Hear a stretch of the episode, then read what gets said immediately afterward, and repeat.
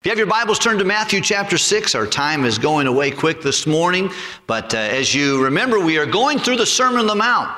And of course, uh, the Sermon on the Mount is a message that Jesus preached. It is his sermon, and from Matthew chapter 5 to Matthew chapter 7, unbelievable truth that, that Jesus shares with us.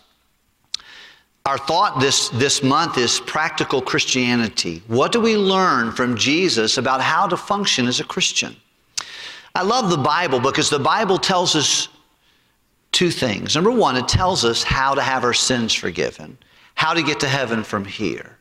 Number two, it tells me how to live after I know I'm going to heaven. How to be a good husband, how to be a good wife, how to be a good brother, sister, neighbor, friend. It tells us how to be a good father and a mother, how to be a good grandparent, uh, all of these things are found in the scriptures. Examples of single mothers are found in the scriptures. I think about Hagar, a single mom, saying, Thou, God, seest me. When you think no one sees you, single mom, God's watching you. He loves you, He cares for you. Uh, if you find folks in the Bible going through difficult times, being rejected by friends, or maybe having not as all the things that you supposedly need, there are people like that in the Bible. God gave us exa- examples in the scriptures. And I love the Bible for that reason. I especially like the Bible because it gives me an answer to three problems that I have, and you have too. Number one, the problem of our sin. You cannot prance into God's presence on your own righteousness. I can't, and you can't. As we ever heard Brother Steve say just a while ago, there is none righteous, no, not one. Not one of us can go into God's presence in righteousness. But God answers our problem for sin. Number two, God answers our problem for the law. Uh, judges understand this. Someone does something wrong, they have to look and see what the law says. What does, what does the law say? Well, God's Ten Commandments, each of those make me look really bad. Number one, he says, uh, put no other gods before me. Make me number one in every week. That means I'd be in church every Sunday. That means I would always remember to pray and read the Bible. And many days we haven't done that. He said, number two, don't worship any graven image. Don't, don't give attention and worship to things that I created. You know, American Idol on the, on the, on the television. People want to be worshiped. He said, Don't worship anything above me. And then he goes on to say, He said, Don't take my name in vain. When you get mad, don't ever say God and damn his name. Don't say the name of Jesus Christ in oath. People don't go around and damning Buddha. They don't say Mohammed and damn his name. They, name, they damn the God of the Bible and his son Jesus. We've done it. You've done it. I've done it in moments of anger and frustration. He says, Remember the Sabbath day to keep it holy. He says, don't steal, don't kill, don't lie, don't bear false witness, don't covet. All these things we have been guilty of, if not in action, in thoughts. And the Lord Jesus, when he came to the earth, there had been 400 years since the last book of the Old Testament was written in Malachi. And Jesus, he hasn't spoken. No books were written for 400 years, and a lot of things have gone the way of man. People had religion, but they didn't have truth. They had a form of godliness, but it wasn't on the inside, it was only outward. And Jesus had continually, people who are religious, the Pharisees and the scribes, continually falling around and taunting him and giving him a hard time. And people had gotten caught up in religion, but they had lost the truth of why God gave us the Bible. And the book of Matthew, chapter 5, 6, and 7, is a Sermon on the Mount. And we're talking about how we can apply these scriptural truths to ourselves. You might have heard this, and let's look at chapter 5 real quickly. Just a couple things here I think it will be helpful for us to see, and, and, and, and then we'll continue our service tonight. And seeing the multitudes, he went up to a mountain, he was set. He, uh, his disciples came unto him. By the way, he gave this sermon sitting down. I think I'll remain standing if it's okay with you. And he opened his mouth and taught them, saying, and he says, Blessed are the poor in spirit. And he's going to give blessed attributes of people who are believers. He said God's people should have these attributes. Number one, poor in spirit. That means they need to be not self reliant, but dependent upon God. And he said, Blessed are those that mourn. mourn over their own sin. It's very easy to get mad at someone else's sin and excuse our own. But mourning are people who repent, who are honest. They, when they do what's wrong, they, they admit it and they quit it. They fess up. They don't make excuses. He said, Blessed are people who are not self reliant. Blessed they rely upon the Lord. Blessed are those who are mourning, those who are hungry and thirsting after righteousness, those who are meek. That means they let others, um, they adjust to others' agenda, not having to have their own way.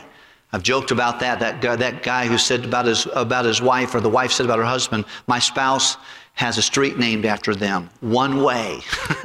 Has to be their way or no way. That's the opposite of meekness. He said, Blessed are they that, that uh, have a pure heart. Their motives are pure, their morals are pure. Blessed are they that, that can take persecution and difficulties with grace and rejoice and be exceeding glad because just as Jesus was persecuted, his people will sometimes be persecuted. And he gives them these blessed attributes.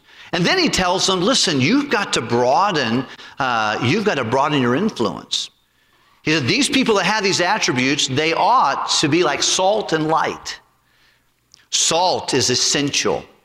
You know what this world needs? It needs true believers. It's essential. He said, I want you to be like salt. Salt also creates a thirst. When people see you and I and we live in a, a holy and a Christ like and a kind and gracious way, people ought to say, you know what? There's something about them. They, they create some curiosity and create a thirst. The Bible tells us that salt also flavors life. It retards infection and it retards bacteria. Back before there were refrigerators, they'd oftentimes take meat and they would, they would shove salt into it to preserve it from being spoiled. Well, so, so a godly Christian should help retard the digression of society. Salt has a lot of things. Salt has to be spread out. It can't just stay in one clump and be effective. Salt has to make contact or it doesn't it, it, just can't have it you've got the salt in your salt shaker it doesn't do anything to your food it doesn't it doesn't help anything if it stays in the salt shaker it has to be spread out and it has to make contact the Bible says you're a light of the world. As a city set on a hill, you cannot be hid. Listen, you may only be one person in the world, but you're the world to one person. Someone's watching you. Someone's evaluating you. Someone's thinking about you and you're not thinking about them. Why? Because you're salt, you're light. Practical Christians have blessed attributes. They have a broadening influence, but then also there's a bold contrast Jesus, very specifically, and we did this on Wednesday night. If you want to watch it online, I hope you will. I won't take the time to go over all of it. But he said, You've heard it been said. He goes, People have told you this, thou shalt not kill. They said, Yeah, man, we saw that in the Bible, and everybody's been telling us. But they're thinking about don't do the act of murder. But Jesus says, Let me contrast that, and let me just tell you, God doesn't just see what you do, He sees what your heart is. He knows what you're thinking. My hair has been thick my whole life. Sometimes I think it's so thick Moses couldn't part it. but, but you know, God can see right through my head of hair. He knows exactly what's going on. He knows exactly what's, uh, what some of you guys that are bald, bless your heart. God doesn't cover his best furniture. He doesn't go grass on a busy, a busy strip. And so we understand that. I understand that. Right, Terry? I thought you'd agree with that. I'm just glad mine turned gray and not loose. That's all I'm just telling you right now. Nonetheless, God sees right through me. He knows exactly. He doesn't see just what I do. You might see what I do. I might see what you do, but God knows why we do it. He said, You've heard it been said, don't kill someone. Someone said, I didn't kill anybody. He said, But I say unto you that if you put down your brother, you call him an airhead or a moron, you are disrespectful to those around you. You think negative about them or you hurt them. He said, he said I, I, that's serious too. He said, when you have a gift, he said, well, you know, I'm going to church and I am giving this to the Lord and I'm doing this and I'm serving this. But then you went to give your gift to God and you think, yeah, I can't stand that person though. They, how they scratch their head gets on my nerve. I don't like the way they even walk and what they have on today. Aha. He said, when you have that problem in your heart, he said, you, you might want to just leave your gift and go back and reconcile with your friend. Make sure you're right. Because you can't be right with God and wrong with others. And we all got that problem. And you can see just in the first contrast and illustration, God is digging deeper than the commandments. He said, You've heard it said, Thou shalt not commit adultery. And you go, Hey, I've been faithful to my wife. I've been faithful to my husband. We've never done the act. He said, But I say unto you, if you look upon a woman to lust after her, you commit adultery already in your heart. And God keeps digging deeper. He says, Look, I'm not just talking about the acts, I'm talking about the motives. I'm talking about what's going on inside of us. Thou God seest me. The Bible says all things are naked and open to him with whom we have to do. He said, God's, God says that the ways of man are before the eyes of the Lord. He pondereth all his goings. I don't care what you do. You can't find a basement deep enough. You can't go to a closet dark enough where God cannot see what you're doing. He knows. And he's digging. He said, Look, this contrast goes with your relationships, it goes with your morality, it goes with marriage. It goes with honesty. People are saying, he said that time, people said, listen, stop swearing by everything. Because they were, they, every time they would make a statement, say, I swear on, on Jerusalem. I swear on a stack of Bibles. I promise you, this is right here. He said, he said, cut that out and let your yea be yea, your nay be nay. He said, just say the truth all the time so you don't have to swear on top of Bibles so people know you're really telling the truth this time. He said, Look, you cut it out. He said, Make sure that your that your morality is right. Make sure that your relationships are right. Make sure that your marriage is right. Make sure that you're honest. And then he says, when it comes to grace, you're going to give a little bit more. That's where he kind of in context talks about if someone smites you on the right cheek, we'll turn to them the left also. What? They're going to take advantage of me and you want me to, they, they, they rebuke me, they make fun of me, and you say I'm not supposed to retaliate? And God was just telling, listen, I want you to take a little bit more as a child of God. He said if, a, if a, in back in those days a, a, Roman soldier could stop anybody who was not a Roman, a Roman citizen, and if he, if he saw you and he's carrying a bag, he could tell you, by law, I need you to help me carry this bag. And you, by law, had to carry it for one mile. You had to stop what you're doing. If you're going to the dentist appointment, a doctor's appointment, you were going to do something else, and he saw you, said, Come over here, I need some help. If you were not a Roman citizen, especially, you would walk over and say, All right, I'll take you a mile, because that's what the law required. So you put that back over your back, you put that sack over your back, and you walk a mile. And most people walked one mile, and they said. All right, now I got to get back to what I'm doing. I did what I had to do. He said, But if a man bids you to walk a mile, go with him two. And make the second mile the happy mile. Not because you get, not because you have to, because you get to. So that doesn't make sense. But that's what God's telling us. He says, as a child of God, sometimes you need to take a little bit more. I'm not saying in every place to be abused or be a doormat, but there are opportunities where you can, you know, where the Bible says where love is thin, other people's faults are thick. Where love is thick, other people's faults are thin. Love covereth a multitude of, you know, when you love a lot, you can forgive a lot. You can take a little bit more. You can go a little farther. You can give a little bit more. So if a guy comes and he needs your he needs your, your overcoat, well give him your sport coat too. Sometimes you just need to give a little bit more. And then he says you need to love a little deeper.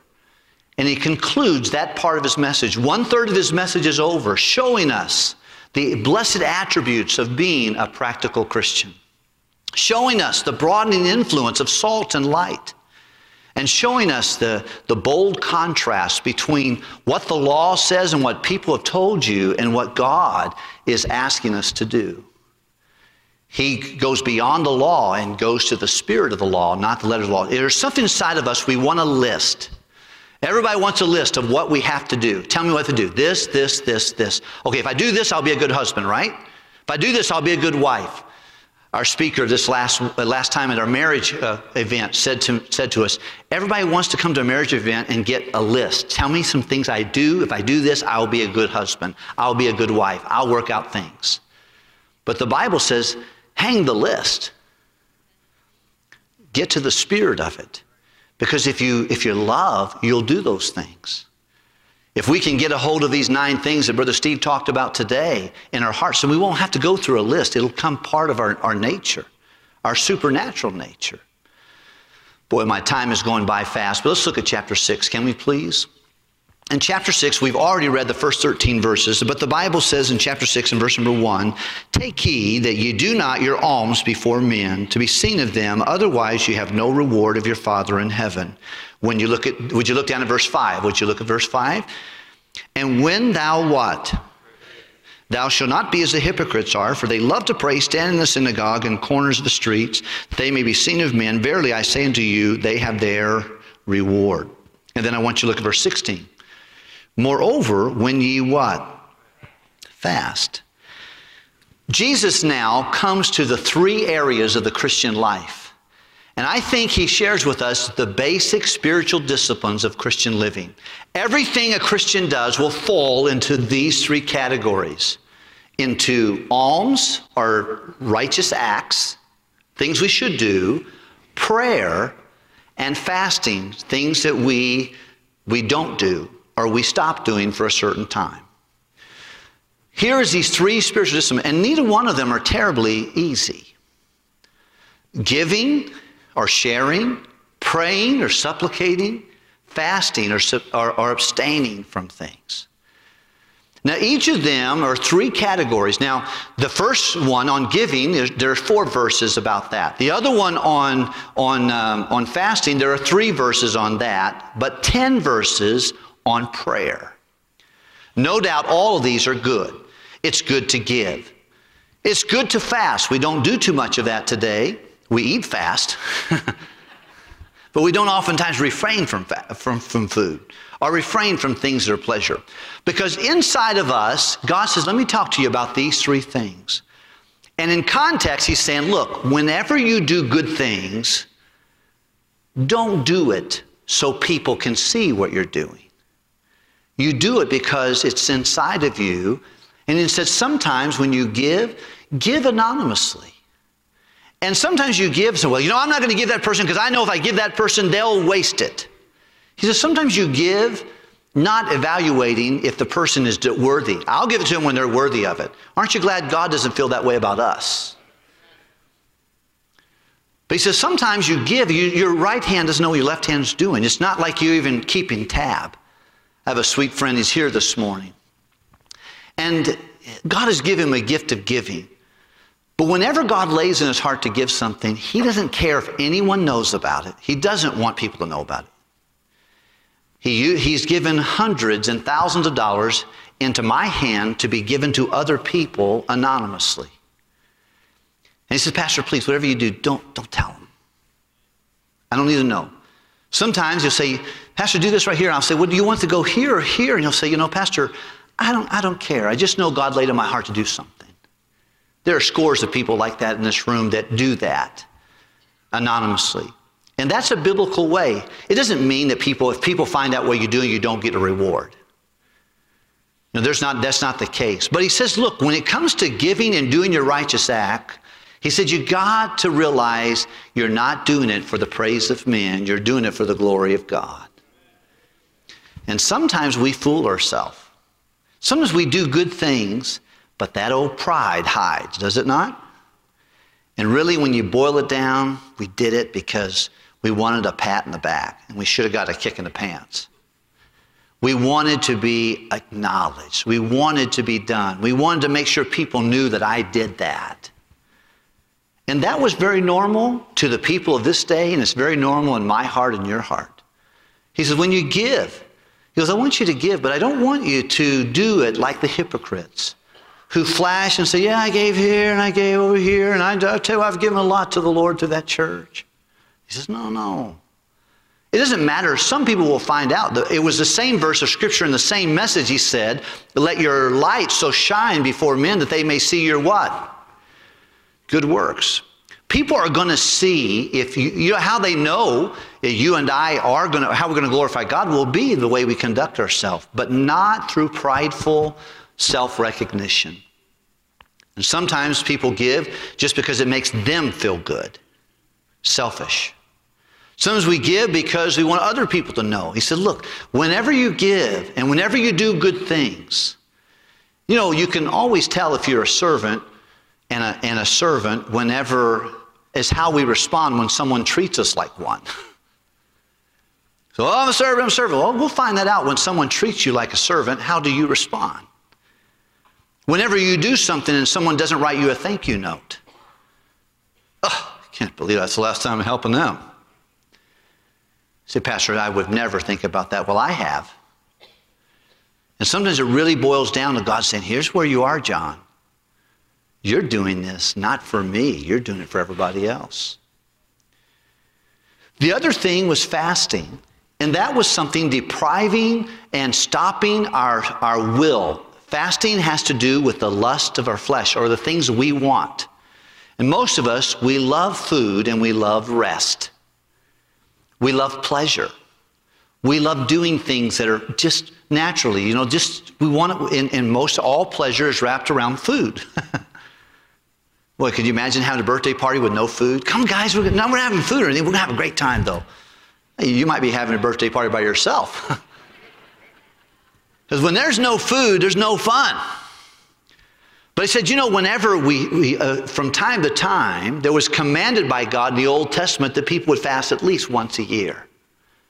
Other times were over difficult things or difficult trials that you would maybe refrain from things so that you can get discernment or be spiritually sensitive. I think many of us maybe do that from time to time. I do that from time to time.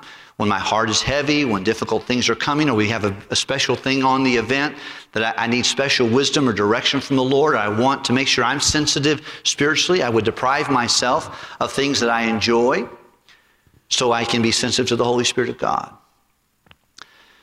But the other one is prayer. And we don't have time to develop this this morning. But I will tell you that's the private discipline that we struggle with the most. Many people have no problem writing a check for their tithe and offering. Miss Linda and I did that this morning. We, we, we put, got together our tithe and offering, decided what we were going to give to the Lord, and we'll give that later on this morning. But it's easier for us to write a check than it is for us to pray. Prayer is challenging. We have a service here that lasts about an hour, hour and 20 minutes, hour and 30 minutes. But just that five minutes of prayer, some of you felt like it was an eternity. Like, man, when is this going to stop? It's just five minutes of many five minutes, but it's a challenge. And Jesus is getting his finger right in our banana pudding. He's saying, Listen here, John. Giving and praying and fasting are three spiritual disciplines that you and I need to deal with. And we don't like to do it. I will tell you this, let me tell you there real quickly, and I'll just give you this.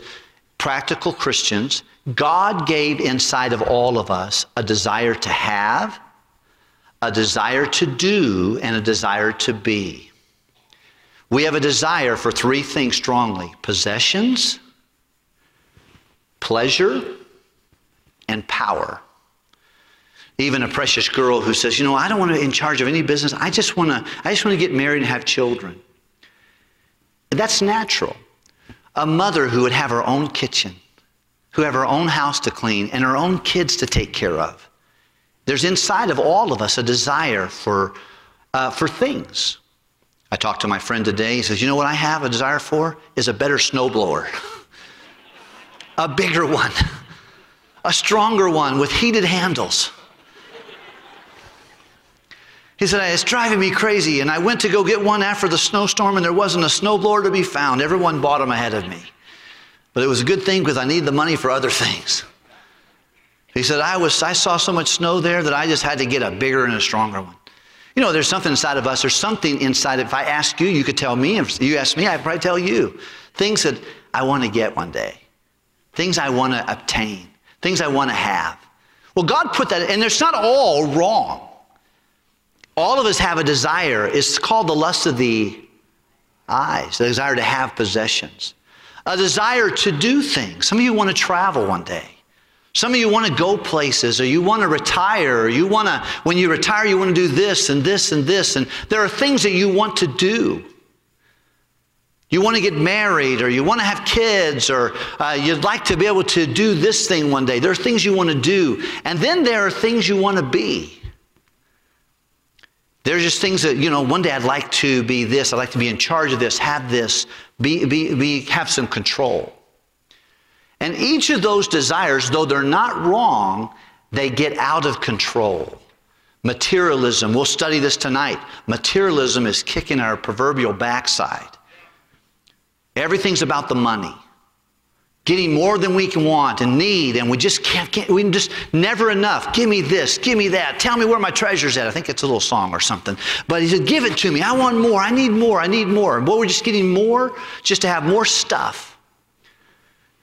There are some folks who are power hungry. They, they, they, they, want to be able to control things. They got to control everything. They can't, they can't ride the passenger seat. That, that, that means no control. And they pushed a hole through the floorboard with their brake and pushing that and screaming, hollering. They got to have control. They got to be in charge of what's going to happen. That's in me. That's in you. And then, and then just intoxicated with doing stuff that I want to do. This is where a lot of addictions come in. Know, they want they just got to do this. They got to do it. They got to have it. Got to have it. Got to have it. You know, the antithesis and the antidote to each of those possessions, pleasure, and power are found in these biblical concepts. You know what God's antidote to materialism and focus on possessions is? Giving. You know, God asks us to give, not because He needs our money, He owns the world. But he tells us to give. Why? Because we need to give. Because if we don't learn to give, we'll become so self focused on ourselves. And if we don't learn to give properly, he says, so when you do your alms, you ever have a problem with materialism, start giving things away. It'll go away real fast. He says, I want to give you giving for your, for your desire to have. I'm going to give you fasting for your desire to do. There's so many things we like to do. We want to do this. We want to eat here. We want to eat at this restaurant. We want to go there. We want to go this way. But God says, listen, every once in a while, you need to stop the world and say, no, John, you're not going to have that. You need to refrain from that because your spirit needs to be strengthened. And then, for control from power, God gives us prayer. You ever wonder why prayer is so hard? Jesus said prayer, the epitome of prayer is faith. Faith. He said, when I come back to, to receive those who have been saved, by the way, when he comes back, will you be with him? When he comes back, he said, Will I find someone willing to pray on the earth? Will I find faith on the earth? Someone who doesn't have a control freak mentality, they've trusted the Lord. What's one of the things we know about the Lord's Prayer? He gives it to us in this passage. Not my will, but what he's saying is, Lord, I'm going to let you control. Prayer is not getting my will done on earth, it's getting heaven's will done in my life. Dear friend, these are spiritual disciplines that all of us need. And they're really authentic Christians who have prayer, giving, and fasting. And you'll never be the Christian you want to be. I'll never be the Christian I need to be unless I do say, God, I want to look this. And I, and I have done not a good service on this message this morning. But I would like to encourage you to go back this afternoon and read Matthew 6, 1 through 13.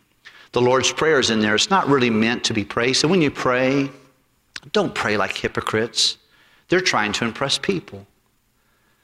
And even on their, they, instead of going to the temple, they say, Well, I just can't wait. I got to start praying on the street corner so they can be seen of man. He said, Don't pray to impress people. He said, Don't pray as a heathen person. A heathen person is someone who prays trying to impress God. They, they pray the same prayer. He said, don't, don't pray vain repetition. Even the Lord's Prayer is not really given to us to repeat verbatim. There's nothing wrong with that, but it's not really to be prayed over and over and over again. He said, that's a heathen practice. I remember sitting going to Heathrow Airport one day and I watched a precious lady and she was going through beads. She was from a Sikh religion, and she's, and I saw her just saying the same thing over and over again for probably 30 minutes. She was on a lunch break. She worked there as one of the folks who pushed people in wheelchairs. When she got done, I walked over to her and I said, Ma'am, what were you doing? She said, I have lost three babies with miscarriage. I went to my Sikh priest and he told me if I would pray the same prayer 74 times, four times a day, that I could have a baby. And so I'm trying to please the gods of fertility and praying these prayers 74, and I have a lunch break, and that's why I'm doing that. And the God says, Look, don't, don't, don't pray like that. Don't pray as a hypocrite trying to please other people, and don't pray as a heathen trying to impress God. He's your Father. He said, when you pray, you pray, Our Father. It's a model. It's not a, it's not a repetition prayer necessarily. It's a model. See, pray recognizing who you're talking to. Praying, His will be done, not yours. Praying for your petitions. Give us this day our daily bread. Lord, what do I need today? Praying for confession and forgiveness. Lord, forgive me the same way I've forgiven others. And then praying for protection. Lord, lead me not into temptation, but deliver me from evil. I want to encourage you. Take time to read this passage and let it apply to your heart and your life.